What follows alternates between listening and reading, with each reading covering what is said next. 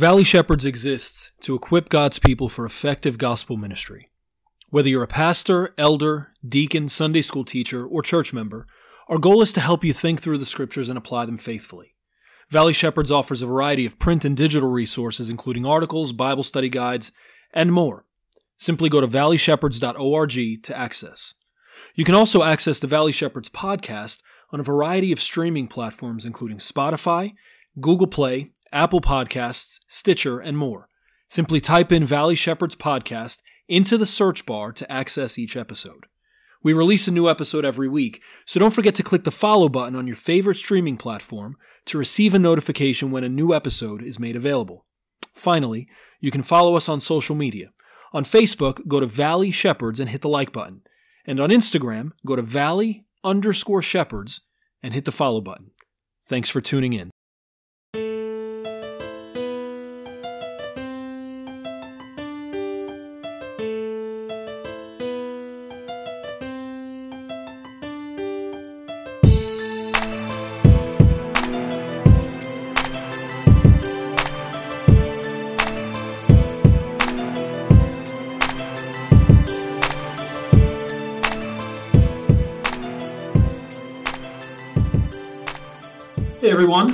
Welcome you to a new episode of Valley Shepherds. I'm Will, alongside Pastor Jamie. And uh, we have a special guest that you're not going to hear from just yet, uh, but that we'll introduce here in just a few moments. This week, we're actually diving into uh, part two of a discussion we started last week uh, on theological triage and the local church. I'm really excited because this is going to be a slightly different angle than we took last week.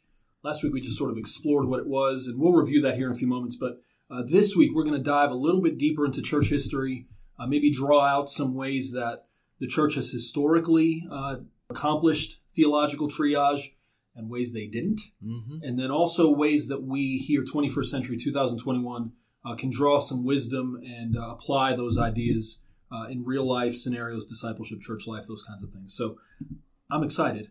But before we dive in, I'm going to have Jamie talk a little bit about our special guest. That's right. For the first time ever in a Valley Shepherds podcast, we have a special guest with us, a friend of mine who is the associate pastor at Church United in Staunton, Virginia. Not Staunton, but Staunton, Virginia. And his name is Pastor Mark Simpson. And uh, he is a friend of mine. Um, Pastor Mark Simpson is uh, is someone who is an advocate for and someone who is involved and engaged in the work of helping pastors regularly. And particularly, he has a heart for those who sense a call to ministry and who are beginning that journey. And uh, he uh, leads a group called Advanced Initiative that uh, I've been blessed to be a part of. Uh, I'm very excited about the work that he's doing. I wanted to talk about that um, briefly and uh, just, uh, you know, welcome to the show here. We're glad to have you. So, Pastor Mark, tell us a little bit about who you are and about Advanced Initiative. Yeah, thank you, Jamie. Thank you, Will. It's uh, good to be with you all today. Uh, and uh, just to get an opportunity to talk about Advanced Initiative, uh, been in ministry for a few decades now, and uh, one thing that's always been a personal passion for me is uh, um, passing on ministry leadership from generation to generation. And so, Advanced Initiative is an outgrowth of that for me personally, and I'm grateful that uh, God has allowed me to uh, connect with others who share that passion. And uh, basically, so a quick snapshot of what we're doing with Advanced Initiative is it's this ministry leadership experience um, for, in in particular, for individuals who are sensing that God may be calling them into a position of pastoral or ministry leadership within the local church. Yeah. And so, for me, part of the reason why I think that's so important right now is I hear as I talk with people who are in ministry leadership right now that there is such a lack of leadership within the Western church that uh, to take the place of those who are currently leading and have been faithfully leading for for uh, generations. And so the Advance Initiative, uh, a big part for us is contributing to replenishing these church leadership reservoirs for generations to come so that the local church can then multiply through healthy church planting, healthy revitalization efforts, um, in the sense that what we want to do with these with these individuals who are going through advanced initiative is we want them to walk away and to say, I was mentored, I was equipped, I was experienced, and I and I have a network of pastors and ministry leaders. And so uh, that's what we work toward. It's a it's a two year program right now. It's two year experience experience that includes classroom teaching. It includes community with. Uh,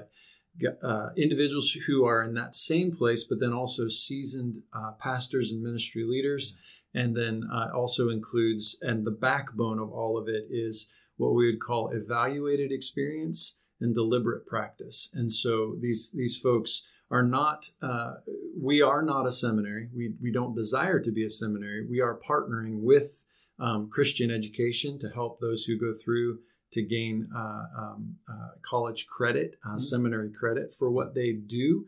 Um, but we believe that what we can do as pastors and churches to contribute to the development and the uh, experience of these leaders is to provide them with that experience in which uh, they're not just being thrown out there and right. saying good luck, right. but they're arm in arm with seasoned pastors who can encourage them and help them to evaluate the experience that they're getting and get the most out of their successes and those failures, but they've got that safety net under them. And so excited about where that's going and uh, just how God has has been working. Um, there's a couple different iterations of that right now. One that's taking place in Ohio, and then the one that's taking place here in Virginia. That uh, we're seeing individuals uh, um, who who are gaining experience that they're saying is invaluable. And so, right now, um, anyone who's interested in that, whether it's a pastor who says, I have a heart for that, we yeah. need pastors who say, I want to come alongside of these young guys. And uh, these individuals who say, I, I, want an experience like that because yeah. I want to last in ministry, um, they certainly can reach out to us. And I'd love to have a conversation with them. Sounds great. Yeah, I've really enjoyed being a part of it. Uh, I think that uh, I I enjoy the sort of the, the natural, real uh, feel of the of the training of the time together, and um, I've enjoyed the material. In fact, the some of the material that uh, you put together has inspired some of the talk this That's week right. and last week, as we think about triage, as we think about cooperation. So it has helped me as a leader. Um, but I also know being in context or in con- uh, connection with some of the the younger guys that are in that group, I've seen them grow. Uh, not only in their desi- desire to serve, but man, I've seen them grow in their knowledge of what it means to become an, a pastor or to lead as a pastor. So uh, I'm all in with what you're doing. And uh, if you are a pastor or church leader and you're listening to this, man, we'll uh, we'll put it on our show notes how you can get in touch with Pastor Mark Simpson. Uh, but reach out to him, man. This is a great, great right. ministry. I love how it's um, um, sort of centered away from the seminary and is more uh, centered on local church. Mm-hmm. You know, yeah. I spent some time uh, away from full time church work and filled a lot of pulpits. And along the 81 corridor, there's a lot of churches that have pastors that are sort of filling that niche. But once you get on the, the tributary roads and kind of going out, um, there's needs uh, in those churches for solid, godly pastors. Mm-hmm. I mean, so whether you're talking about uh, small rural or medium sized suburban or even urban. These kind of programs, I think, are the future. And I'm so very thankful that you have a heart for it. And I consider it just a, a real privilege to, uh, to be involved in it. And uh, even trying to talk uh, Pastor Will to uh, to joining us on some of these Saturday mornings. So yeah, yeah. So I mean, I love the idea that guys are getting not just uh, not just the training but they're also getting the fellowship part right. because having yeah. having been a, a, senior pastor who was the lone staff member, That's it's right. a hard gig to it try and, and minister even to a small church by yourself, mm-hmm. right? right? And so yeah. Uh, to have to have the experience, but then to also have that network of guys that are walking alongside you, and then to have the guys above you, right, in the in the experience sense, um, to really be able to call on and to have that that support is, ah, man, I wish I wish I had some of that back in the early days of, of ministry. So I, I, love what you're doing, Mark, and I will be a part of it in the coming weeks. All right, we're going to hold that uh, hold that against you there. No. So hold right. you to it. So we have it on record. That's it. That's right. It's Once on. it's on, on uh, I was going to say tape. We're going to age ourselves here. so one of the things that's interesting is that as as you grow as a ministry leader, and we have you know several decades represented of just experience and education, all that kind of stuff, is that your lens of how you see the word, how you see the world, um, how you see the church.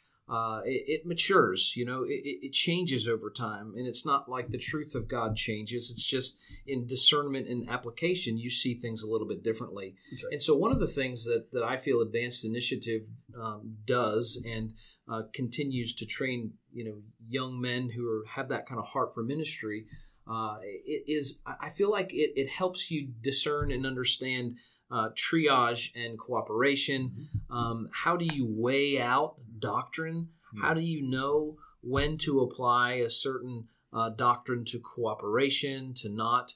Uh, the realistic uh, picture of this is that you know we're all pastors that have a relationship with one another, and we know pastors in our area and in the valley.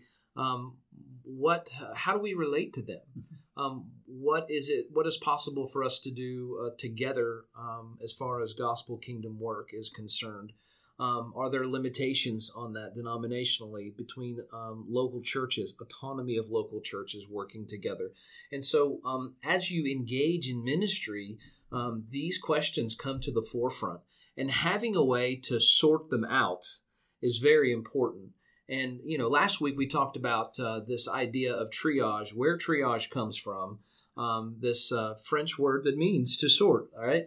And as we apply it in different contexts, we apply it to the spiritual. We apply it to um, that that it comes from really the, the medical field as the way we know it.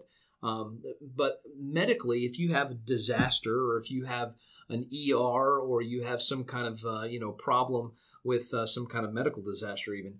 Um, when people come into an ER, when they arrive, when a medical team arrives on scene of a disaster area, they they apply triage, and triage is a way for them to sort out uh, the worst case scenarios, the most uh, uh horrific injuries, with those who are minor.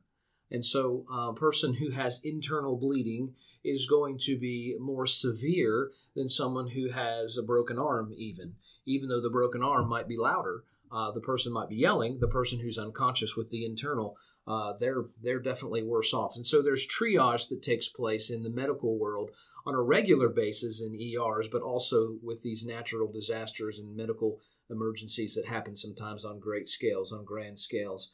And so when we take that kind of thinking and we apply it theologically, we have something called theological triage. And uh, uh, Al Mohler uh, has written some very helpful articles on this. Gavin uh, Ortlund has also written some very helpful uh, articles on this. Mark Simpson has written some very important things on this. We're, we're going to get him to give us his uh, his stuff, his two cents during the podcast. But hopefully, I can talk him into writing an article on this uh, mm. as well. So this is what Mohler says. He says uh, when thinking about this spiritual link from the medical to the theological. He says a discipline, uh, in defining this um, theological triage, it is a discipline, a, the- a theological triage would require Christians to determine a scale of theological ur- uh, urgency and, that would correspond to the medical world's framework for medical priority. And so when we when we do that, we recognize, uh, and we'll talk about this in a little bit. Pastor Will will talk about this. These levels of triage in theology. There are some that are essential to the gospel and some that aren't. I won't steal his thunder on that. but when it comes to us understanding that personally, there's also the element of how we relate to others, which is called cooperation. Mm-hmm. And uh, so I've taken sort of this definition from um, the Southern Baptist, and they say cooperation is when churches decide to cooperate with other like minded churches to provide mutual encouragement for the advancement of God's kingdom through evangelism and missions. It's a great statement on what cooperation is. And really, you can't divorce triage from cooperation in the greater kingdom of God. They're just connected. Um, when I look at uh, the Old Testament and the New Testament, uh, and, and, I'll invite y'all's input on this as well. In Psalm chapter one, uh, in Psalms chapter 133, there is a beautiful passage on unity um, that I think, when heeded, brings a smile to the face of God, to the Father in heaven, right? Pastor Will, would you read that, Psalm 133, and then we'll talk a little bit about that. Sure. Uh, Psalm 133, verse 1 Behold, how good and how pleasant it is for brothers to dwell together in unity. It is like the precious oil upon the head coming down upon the beard, even Aaron's beard coming down, down upon the edge of his robes. It is like the dew of Hermon coming down upon the mountains of Zion. For there the Lord commanded the blessing, life forever. Okay, so if I ever wrote a blog post about this, it would be Aaron's oily beard. Aaron's oily beard. That's a good idea. I should do that, right? Part one You and part two. And, If we wanted to start a business, it could be Aaron's Beard Oil. oh, there you go, Mm, we've got it man. That would that would that would that would sell. That's a slick idea. All right, sorry. All right. So we look at this, and this has this beautiful statement, right, of of how good, how pleasant it is when brothers dwell in unity. And what we're we're trying to kind of look at is is how essential it is to develop theological triage and a robust sort of theology of cooperation in relation to fulfilling this statement, right? Uh, I, I, mean, what do you guys think about that? Uh, that that initial statement when you first read that, what what kind of comes into your mind about what David is saying in this song?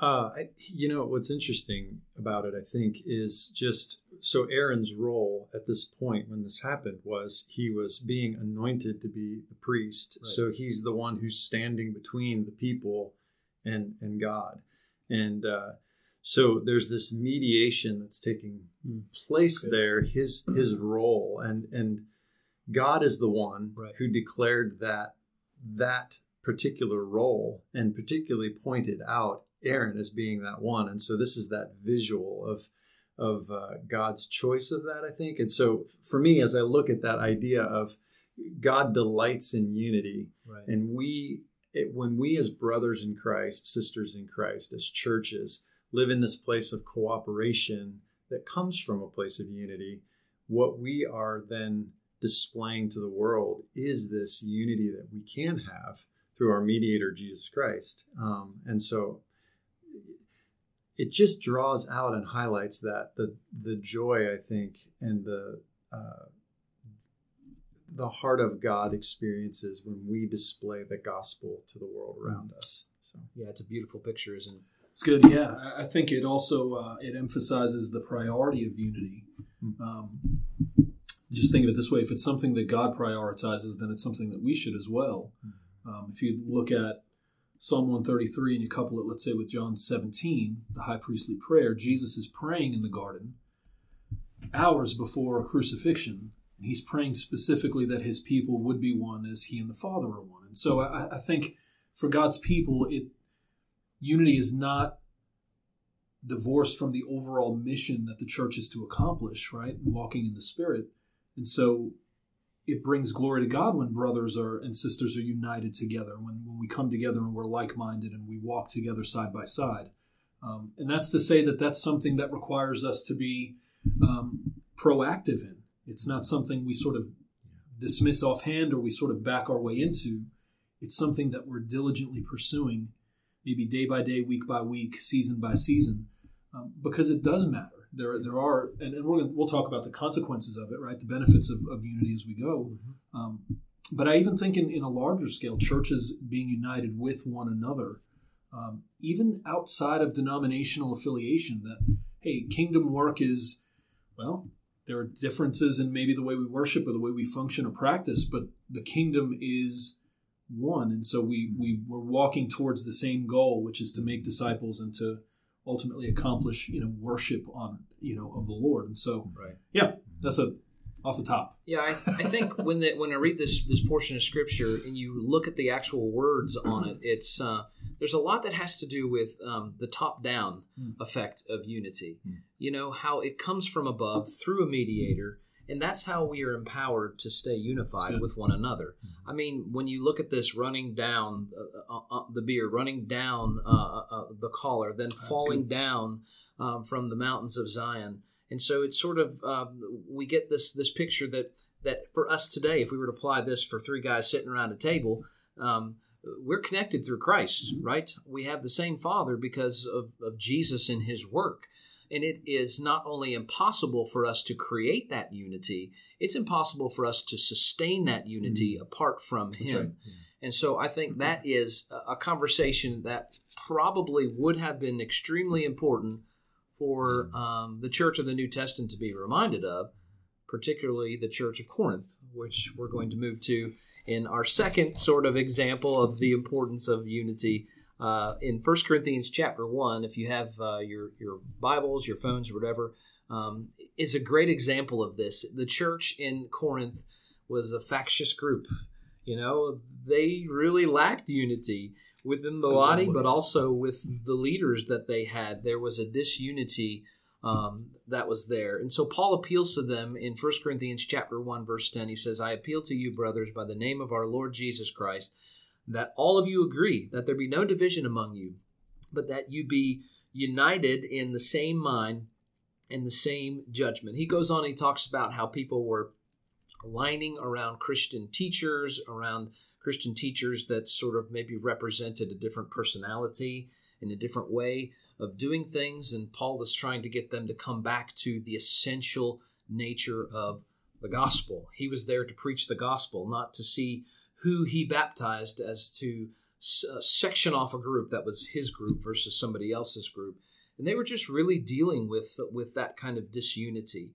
So I guess my question to you guys is in light of that Old Testament passage of Psalm 133, as we look at this example of the church of Corinth um, and the disunity that is there, uh, what do we draw away as the kind of the, the all out importance of the church being unified and the danger of them not being unified? Yeah, you know, you look at 1 Corinthians 1.10 and uh, the end of the uh, the end of the verse, but that you be made complete in the same mind and the same judgment. I, I think disunity affects our, our sanctification, mm-hmm. right? Um, individually, and then obviously when we come together, that our growth has a very low ceiling for us, right? I mean, to to if unity has this effect of being made complete, that there's a, a realization and a fullness that we can experience as God's people, mm. then I think on the on the, the converse of that would be disunity means that we persist in immaturity at best, right? And so, um, again, going back to the idea that that unity is a priority for God's people, um, you couple this with let's say Ephesians four, right? Be diligent to preserve unity. Yeah. Then there's there's there's something not just of the quality of what unity is, but also in the process that brings unity that yeah. we have to give ourselves over to. And, and, obviously, things like what we're talking about doctrine and the importance of, of maintaining a like mindedness in what yeah. we believe and how we exercise our faith.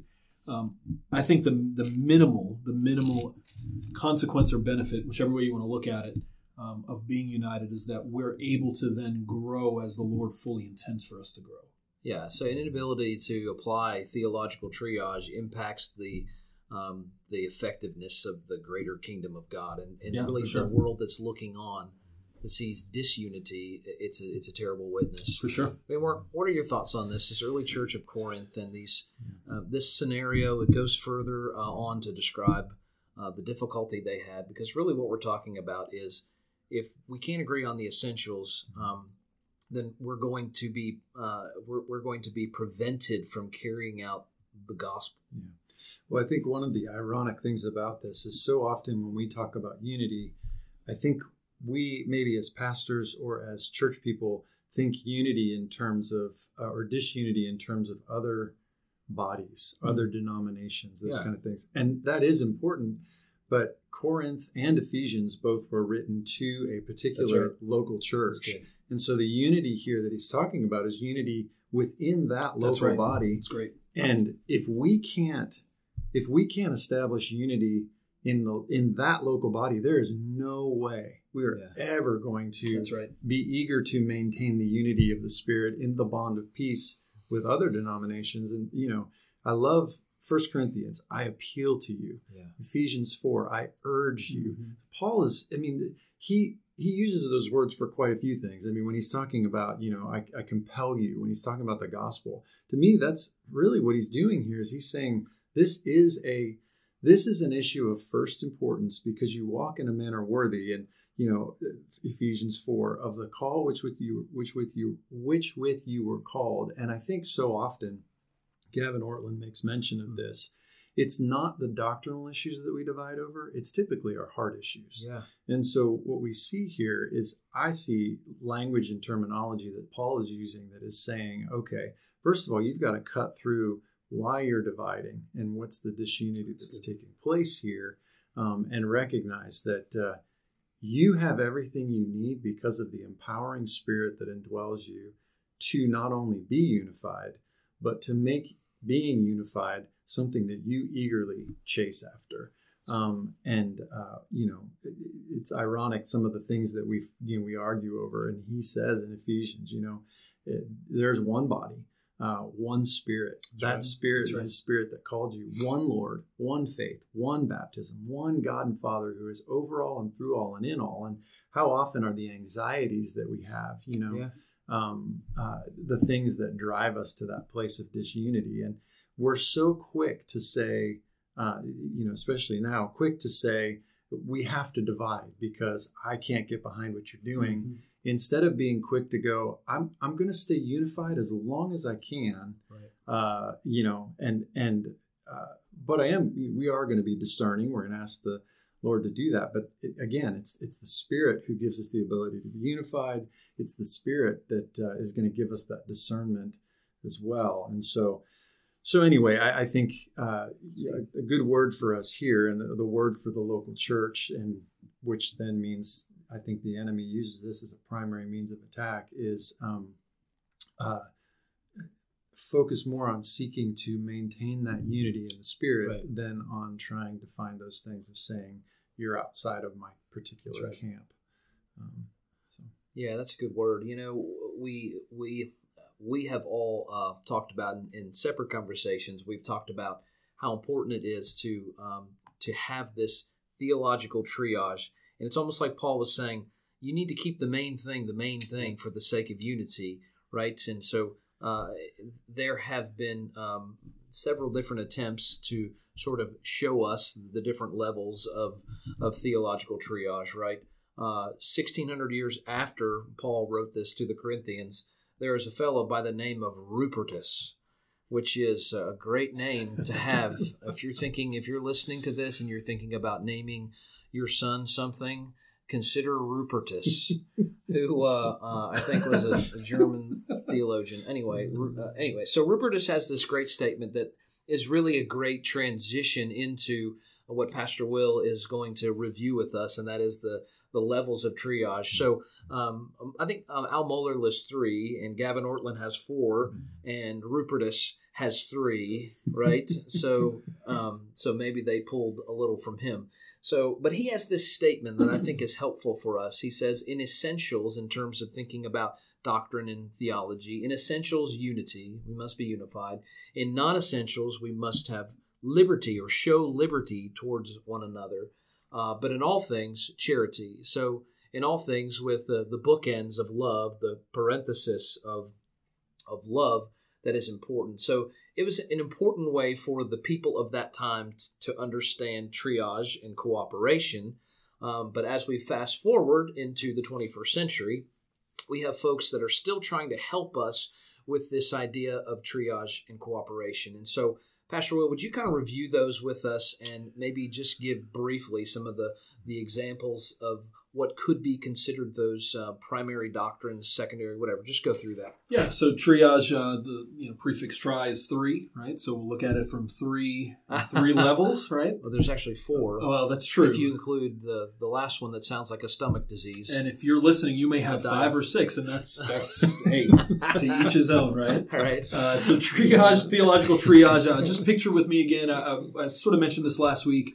Picture a triangle, right, or a pyramid, if you will and uh, divide that pyramid into three sections, top to bottom. The top part obviously being the smallest, um, but that's where we would stick. Let's say the essential doctrines, right. the the core part of uh, of what we believe, the core tenets of the faith. Uh, scripturally, these would be things like uh, salvation by grace through faith, right? These are the, the gospel essentials. Yeah. Um, where if you were to take away or add to, the gospel would be inherently changed. Or completely destroyed, depending on yeah. what we're dealing with, right? So, salvation, uh, these would be issues like uh, the virgin birth, the issues of like the second coming. Now, I don't mean your view of the second coming as much as I mean that Jesus is coming again, right?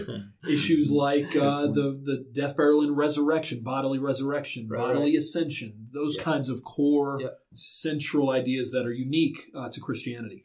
And so, primary are those essentials, right? Secondary, though, are those uh, doctrines that are not necessarily unimportant. They're still important, okay, but they don't rise to the level of essential or core. Um, but they are they they do maybe deal with issues of um, church function, uh, church worship. Um, they're essential to the health of an individual church, maybe a denomination of churches, um, but not necessarily impacting the gospel truths themselves. Okay, so and this is where we maybe get into some of the the I don't say the mud, but this is where some folks would say, well, what's a secondary doctrine to me is you know tertiary for you or vice versa. Um, I know personally, I would view things like um, mode of, of baptism, whether it's immersion or sprinkling. I know some, uh, uh, we're Baptist here, so I know that that might be anathema to some people, um, but I, I, view that as a secondary issue. Um, the way we partake of communion, whether it's uh, juice and bread, or it's one cup, or it's wine, or it's whatever, intinction, whatever it is, um, I view that as a secondary issue. We're united in the gospel, but the the practice of the ordinances or the sacraments, however, whatever you call them, um, may look different denomination to denomination.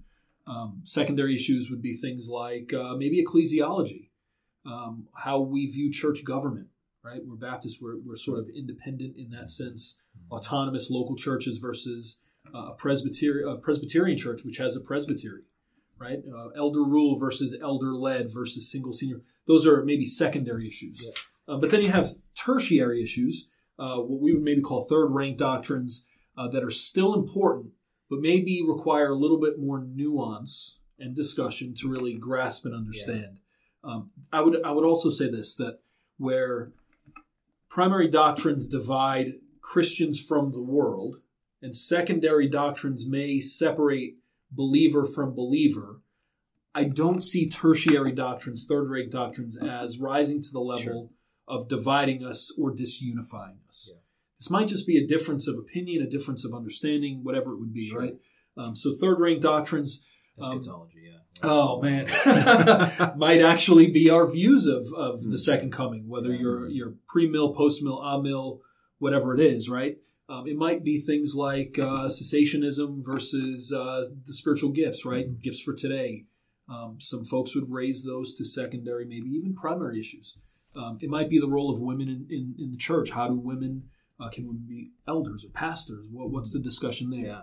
Um, and so I, I, think primary, essential, secondary, functional, uh, tertiary are just sort of those nuanced ways of looking at, right. at a variety of issues yeah. uh, that don't necessarily rise to second or, or first right. rank. Does that yeah, all follow so far? Yeah, and the, the, the one that's on there because that is that is uh, I think the ad, addition of Ortlund is uh, the uh, indifferent one. It's uh, adiaphoria, which sounds like a stomach sickness to me. anyway, so there just matters that it does seem really important. So that might be like uh, uh, that was really kind of fun. Color of the carpet. Yeah, so, color of carpet could be musical instrumentation at a church or those kind of things. So.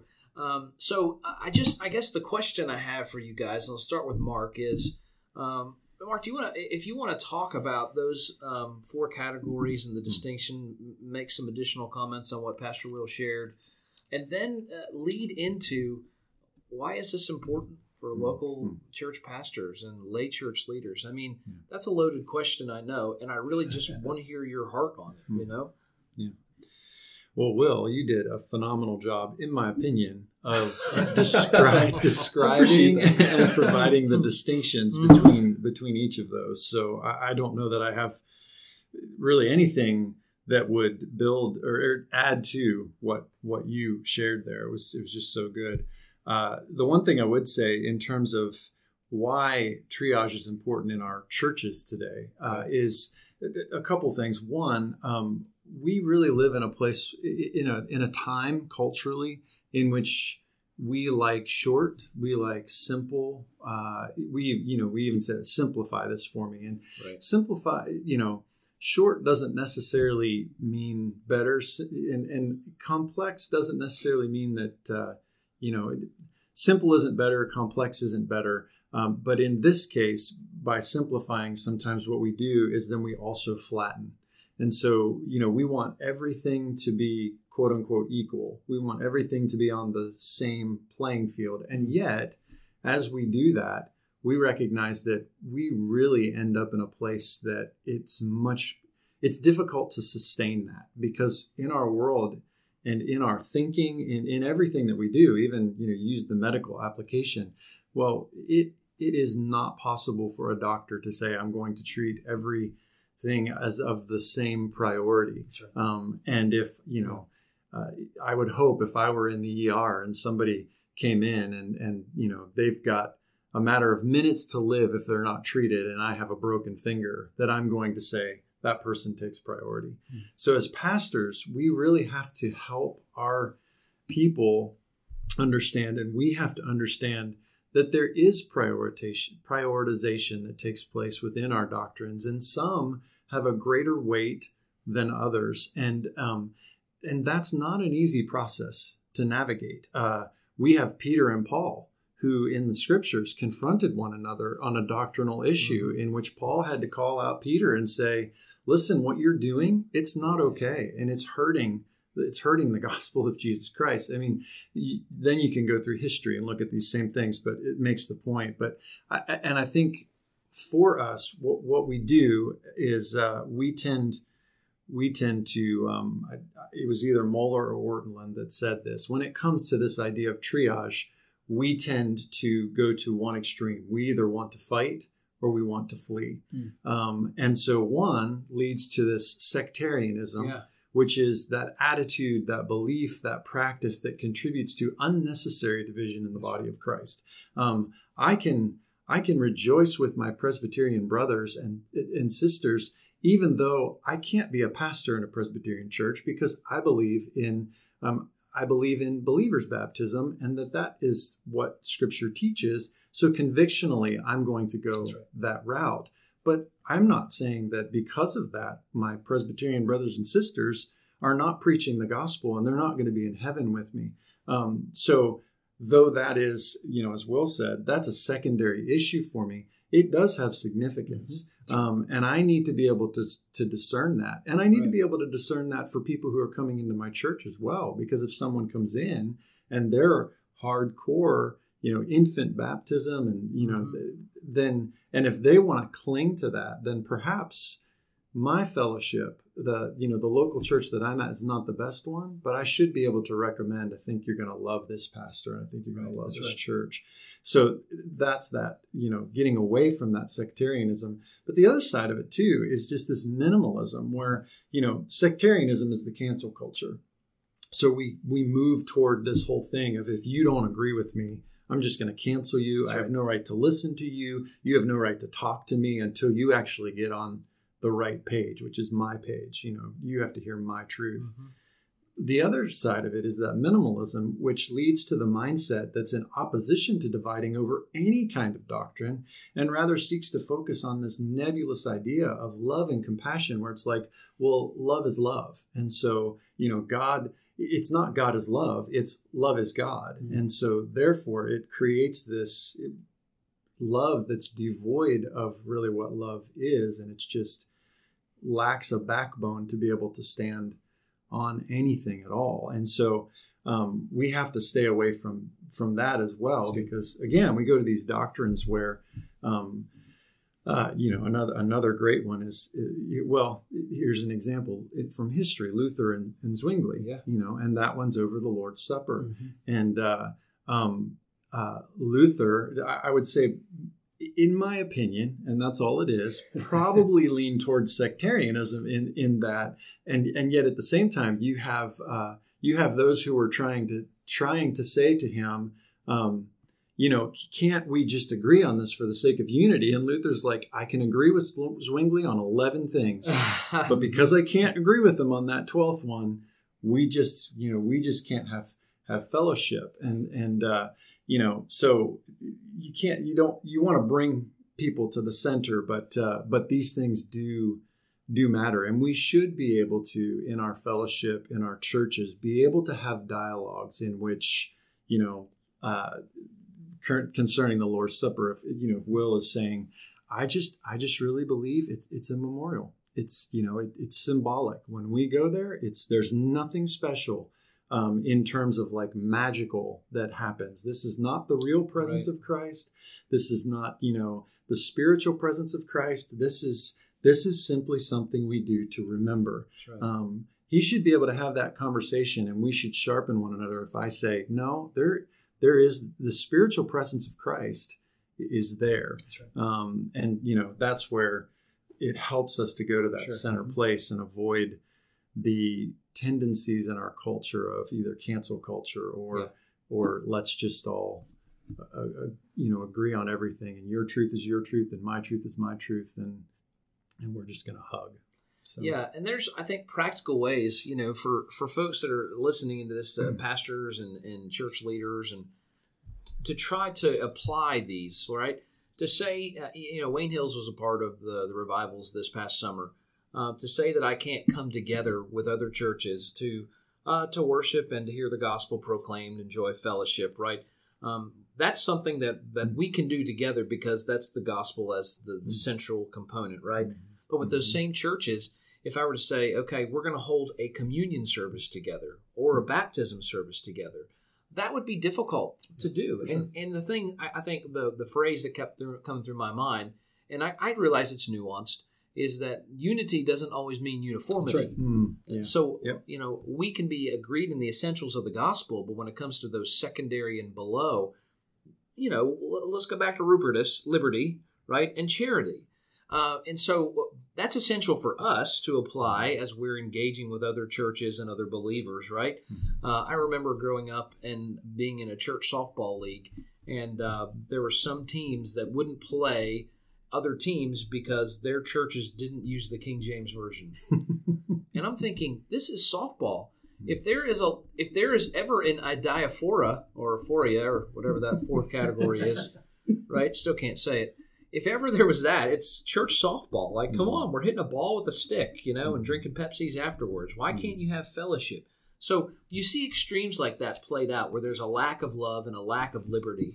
And, um, you know, if we, again, come back to Rupertus um, Meldenius, if we back up just a hundred years or so uh, before he wrote that track, we're in a time uh, in the church that, um, man, really needed help, right? We were in the time of the Anabaptist, um, where there wasn't too much shown uh, that we would we would say is uh, love or liberty shown. There was there was instead Hmm. um, a lot of extremism. I mean, you mentioned uh, Luther and you mentioned Zwingli not being able to come together on those that twelfth point, whatever it is. But there was also other extremes, um, and so uh, let, us talk a little bit about that, and then I'll kind of reverse our our uh, our outline here. Um, we'll end talking about some of the effective ways that the church has come together through councils and creeds and confessions. We'll talk about some of those differences, but you know, all of us are sort of nerds in some way. Say that in a kind way. But these this Anabaptist time, this Anabaptist Reformation, um, you know, uh, Mark or Will um, talk about the rub, talk about the tension that was there between those Anabaptist and the Roman Catholic Church. Let's talk a little bit about the difference um, that they had, and then we can kind of move through with um, perhaps considering the extreme uh, measures that they took Yeah. to correct. And uh, right, yeah, Yeah, so I'll, I'll uh, talking about the Anabaptist Reformation. I'll I'll focus in on the sort of the paedobaptism side of it because I think that was a, a, a big one. Um, and I'm, I'm, you know, you mentioned having Presbyterian friends. I have quite a few as well, and so those are sometimes funny conversations we have back and forth, or you know, little little digs. But there was a time in history where that those were not funny yeah funny Yeah. little asides, Right. or you know, you're send you're not sending memes or gifts to one another. Yeah. You know, th- this 500 years ago, this was a, a not just a point of division, but really one side lobbing grenades to the other in condemnation, right? Uh, essentially, uh, condemning their souls to hell because of their opposite views on something like paedobaptism. Um, and I mentioned earlier in, in sort of reviewing triage that I, I view the mode of baptism as being secondary. Um, they did not, Yeah. and there was a lot of uh, not not just separation between you know the Anabaptists and let's say the Roman Catholics on on, on the issue, um, but really even now, sort of the the Anabaptist you know Mennonite Amish sort of uh, groups. There there's a complete separation even still from even the mainstream denominations that would agree with them on things like in uh, uh, in um, credo baptism, to where even a Southern Baptist they, they might even view us closer to a Roman Catholic than they would their own group, right? And so uh, I think we have historically this deep chasm in the way people sort of latched onto their doctrinal convictions, and that led to um, just fractures within within the, the sort of Christian world, right? I think in a practical level for us, um, I, I think if we understand practically secondary doctrines, let's say like modes of baptism, I think we, we need to remember that they don't separate believers. Right? We're united in the gospel, we're, we're brought together in Christ. But I think they do allow those secondary issues, allow for us to worship the Lord in good faith, in good conscience. And I remember uh, years ago, you know, sort of a younger believer, pre ministry days, sort of levying the charge against the church that, oh, well, God's people are not united because there's so many denominations, right? And I've moved away from that idea in, in the years since because I think what it does is it allows us to to worship in good faith. And the scriptures remind us anything not done in faith is sin, right? And so, mm-hmm. where you mentioned, you know, we have Presbyterian friends that practice paedo baptism, but we could never be a Presbyterian pastor because right. of that. Mm-hmm. I think there's there's a lot of truth in that idea. Mm-hmm. We're united in the essential, but we may we may differ in the practice of some of those secondary ideas. And historically, the the church is well. I want to say they've they've ebbed and flowed in how they've handled it, yeah. but early on, this those were issues of deep, not just conviction, but deep chasm. Right? Yeah, and and you know, I, I'm I guess the, the question I have for uh, for Mark, I'm kind of curious what your thoughts are on this, but uh, the Anabaptist reformers, um, how could they maybe have approached things a little bit differently? and Roman Catholic Church, sure. how could they have applied um, Rupertus Meldenius's uh, words, which weren't actually written at that time? I understand. Um, and, and, kind of what's your, your thought on this? It's it's this um, slice of history that we see the extremes uh, yeah. applied, right? Yeah. From you're, the sectarians. You're about to solve hundreds of years of church history in the next so, yeah. yeah, yeah. Just in your, just in your, uh, in, in, in, the next three minutes, summarize. Yeah, yeah. But just your, kind of, your kind of thoughts on that. Your, your, yeah. your feeling towards that of these Anabaptists and the interactions and how that all yeah. transpired. Yeah. So, so a word that has fallen out of favor in in our vocabulary today is a word that I think would have been helpful for them. Now, uh, it's it's the word civility, hmm. conversation, dialogue, and yeah. so I'll I'll say this and then I'll kind of unpack it a little bit.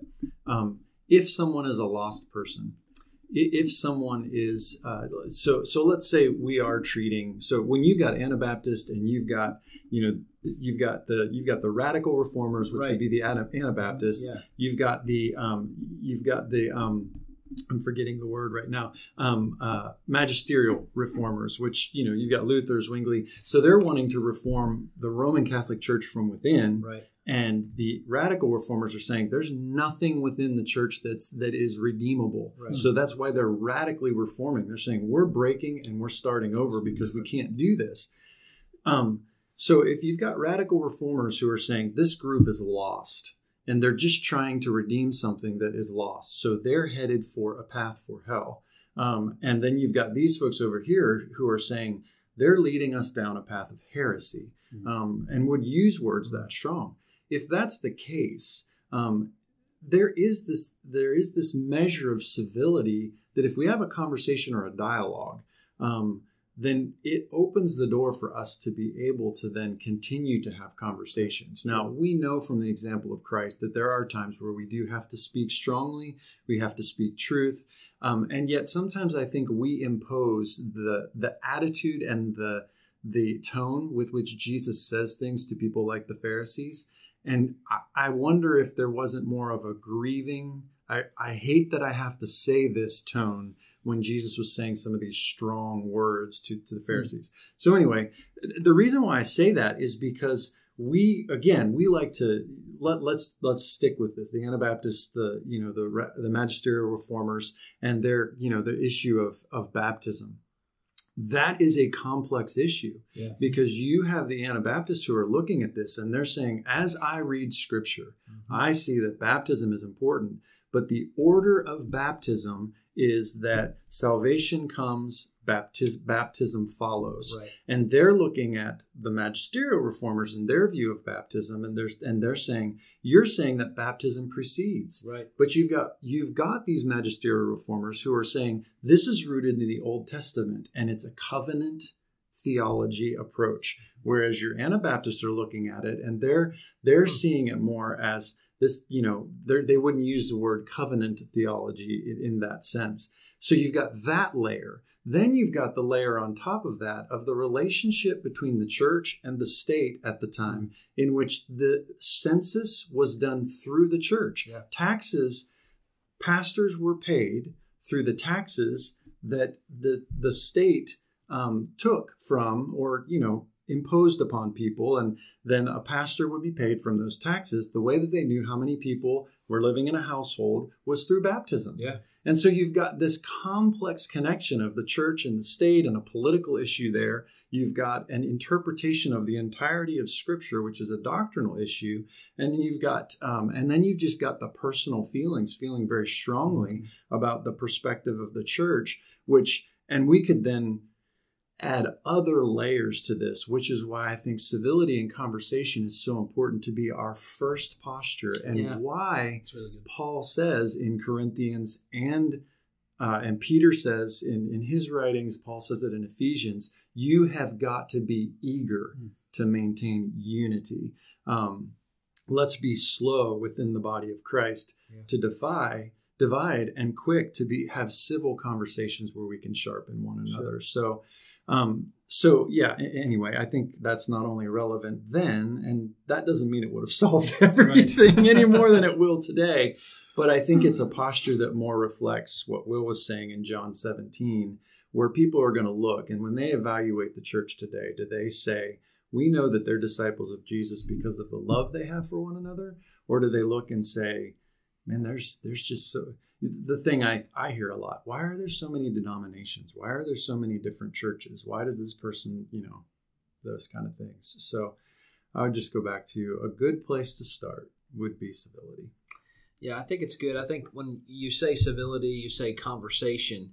Um, I think if we were to even back up from the Anabaptist Reformation and we consider the early church, it didn't take long for there to creep up um, heresy Mhm. and teaching that was aberrant, uh, and for the church to say, okay, we need to listen and understand what is being taught here, right?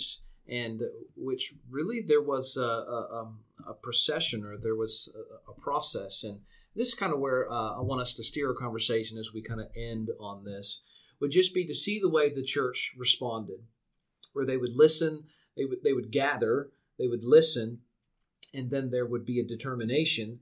And um, sometimes uh, uh, there was this in creed or in written paper. There was now we're going to galvanize the decision that's being made, um, and and so uh, so there's sort of this pattern that emerges. In the first eight centuries, there's at least seven of these ecumenical councils and that were really vital for the church. And so for the past, you know, 14 or 1300 years, whatever it is, we have been eating some of the fruits um, that these councils um, uh, forged, right? That they Mm. planted these Mhm. seeds, and now we're still eating them because they were willing, civility, they were willing to, to listen, Mm. they were willing to dialogue, they were willing to um, make a decision that preserved the orthodoxy of, of doctrine.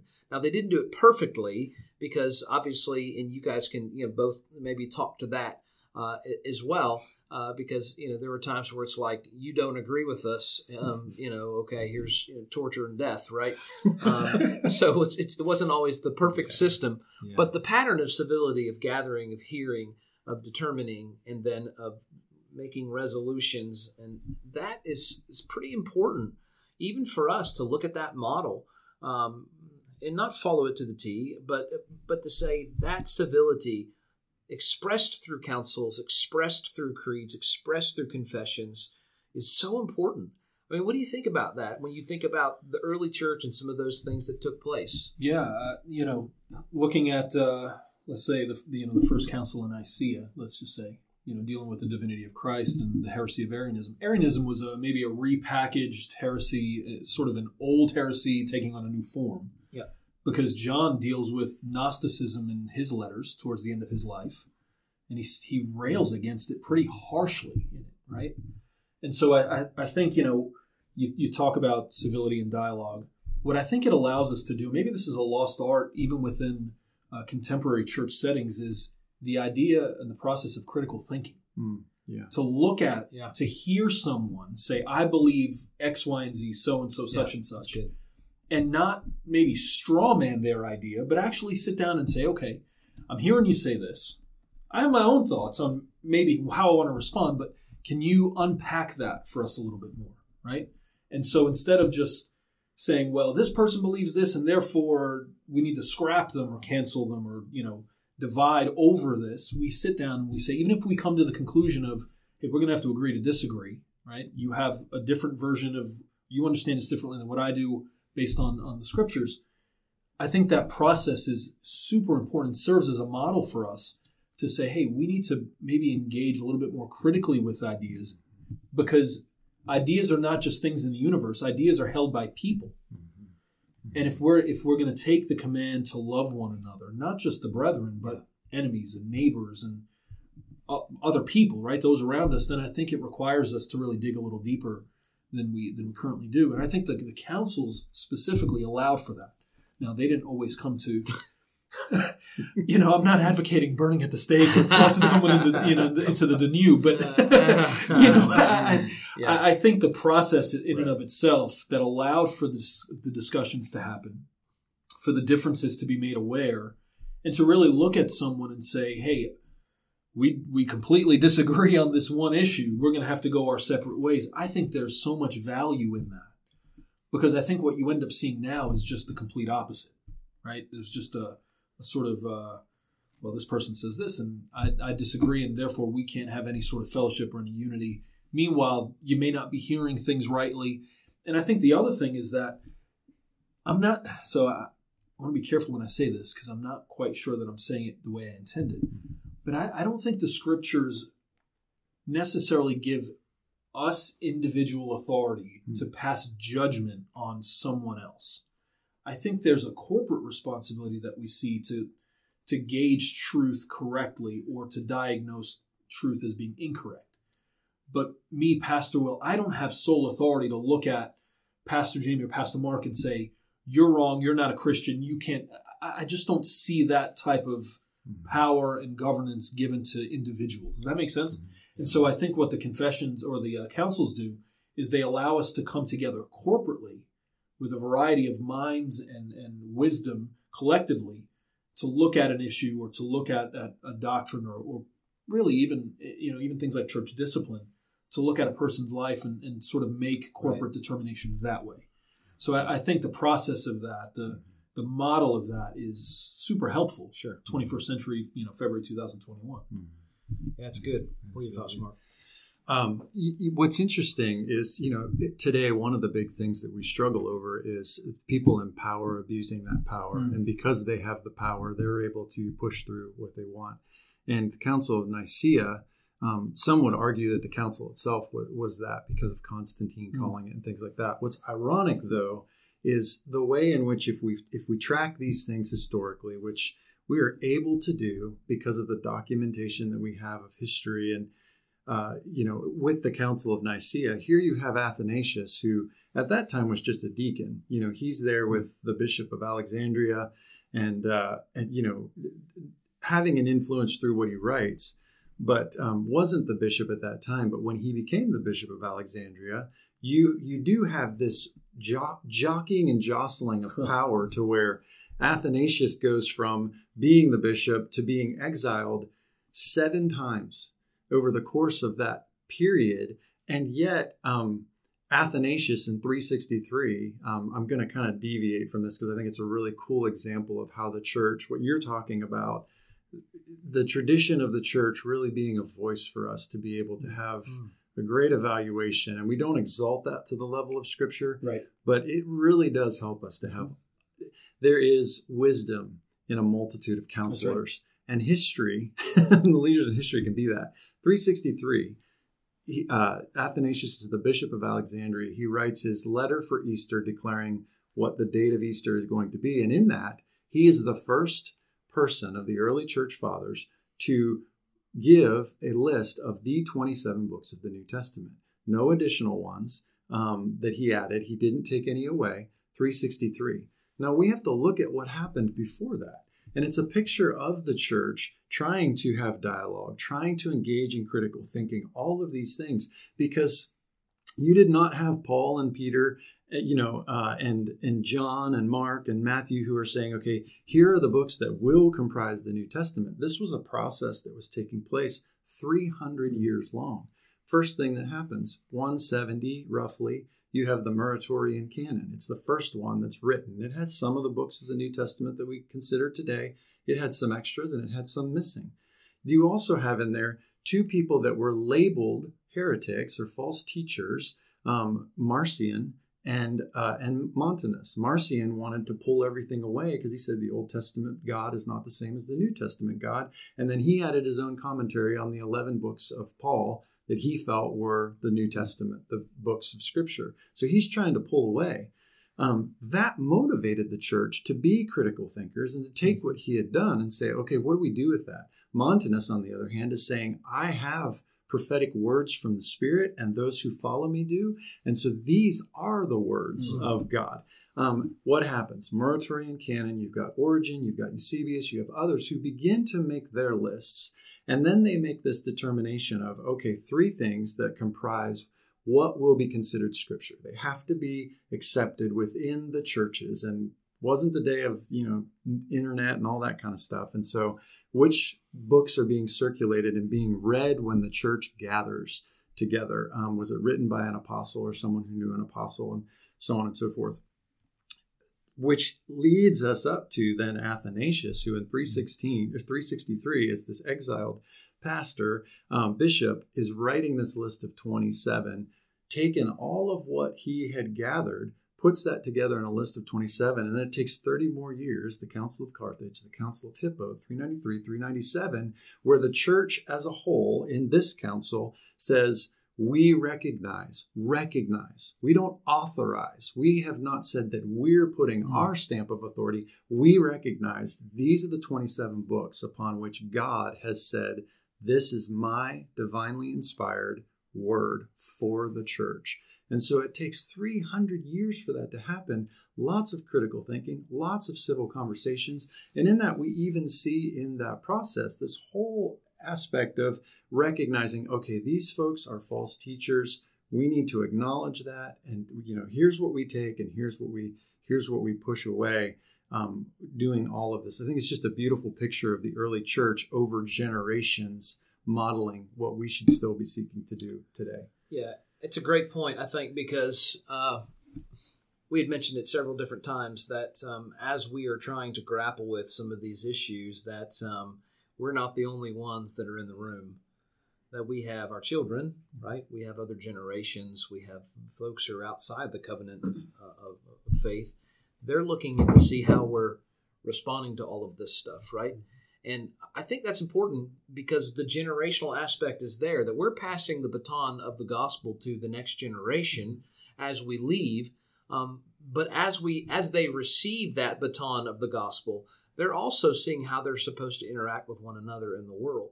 Um, perhaps the reason that there is such a growing uh, group of what they call N O N E S nones is because the church hasn't done a good job of theological triage, cooperation, and this third word that I should have added to the, uh, the to the uh, the title of this uh, podcast: civility. Civility mm-hmm. right?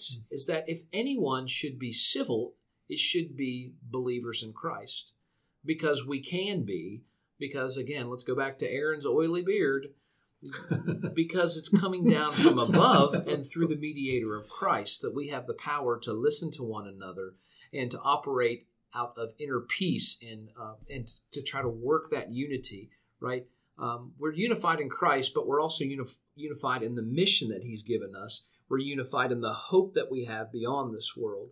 Uh, you know, think of that old term. Uh, what is it? Semper reformanda reformata. The church reformed, always reforming, Hmm. and that is the long view of triage. The long view of uh, of cooperation is that it's never done until we're in heaven. We can't sit back and just say, "Well, we've all arrived." No, it's not. That's not the way it's going to be. Even in the past fifty years, and kind of close out on this. Um, even in the past fifty years, the church has had to come together um, for councils. They've come together for uh, confessions of faith. Right? Even in um, the Southern Baptist, uh, they have the Baptist Faith and Message two thousand, which was not the first. Right? There's the sixty three and twenty something 25, I think. right? And so even that every every couple of decades, the, the church has got to come together and say, okay, let's let's regather, let's address the, the culture that's around us, let's see uh, where we stand on the essentials. Um, and it's going to have to happen again. There'll be a Baptist Faith and Message 2050 or whatever.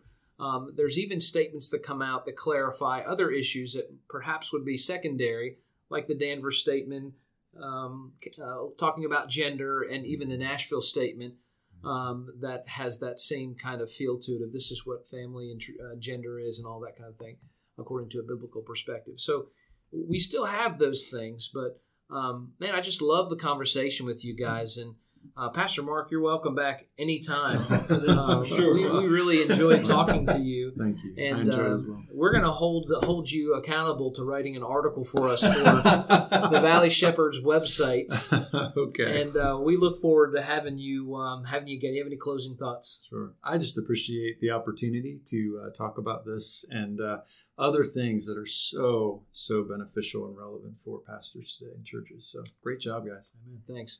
All right, everybody. We will see you next week. Um, we have an interesting discussion next week that I won't tell you till we get there. So, yep, we'll see you then.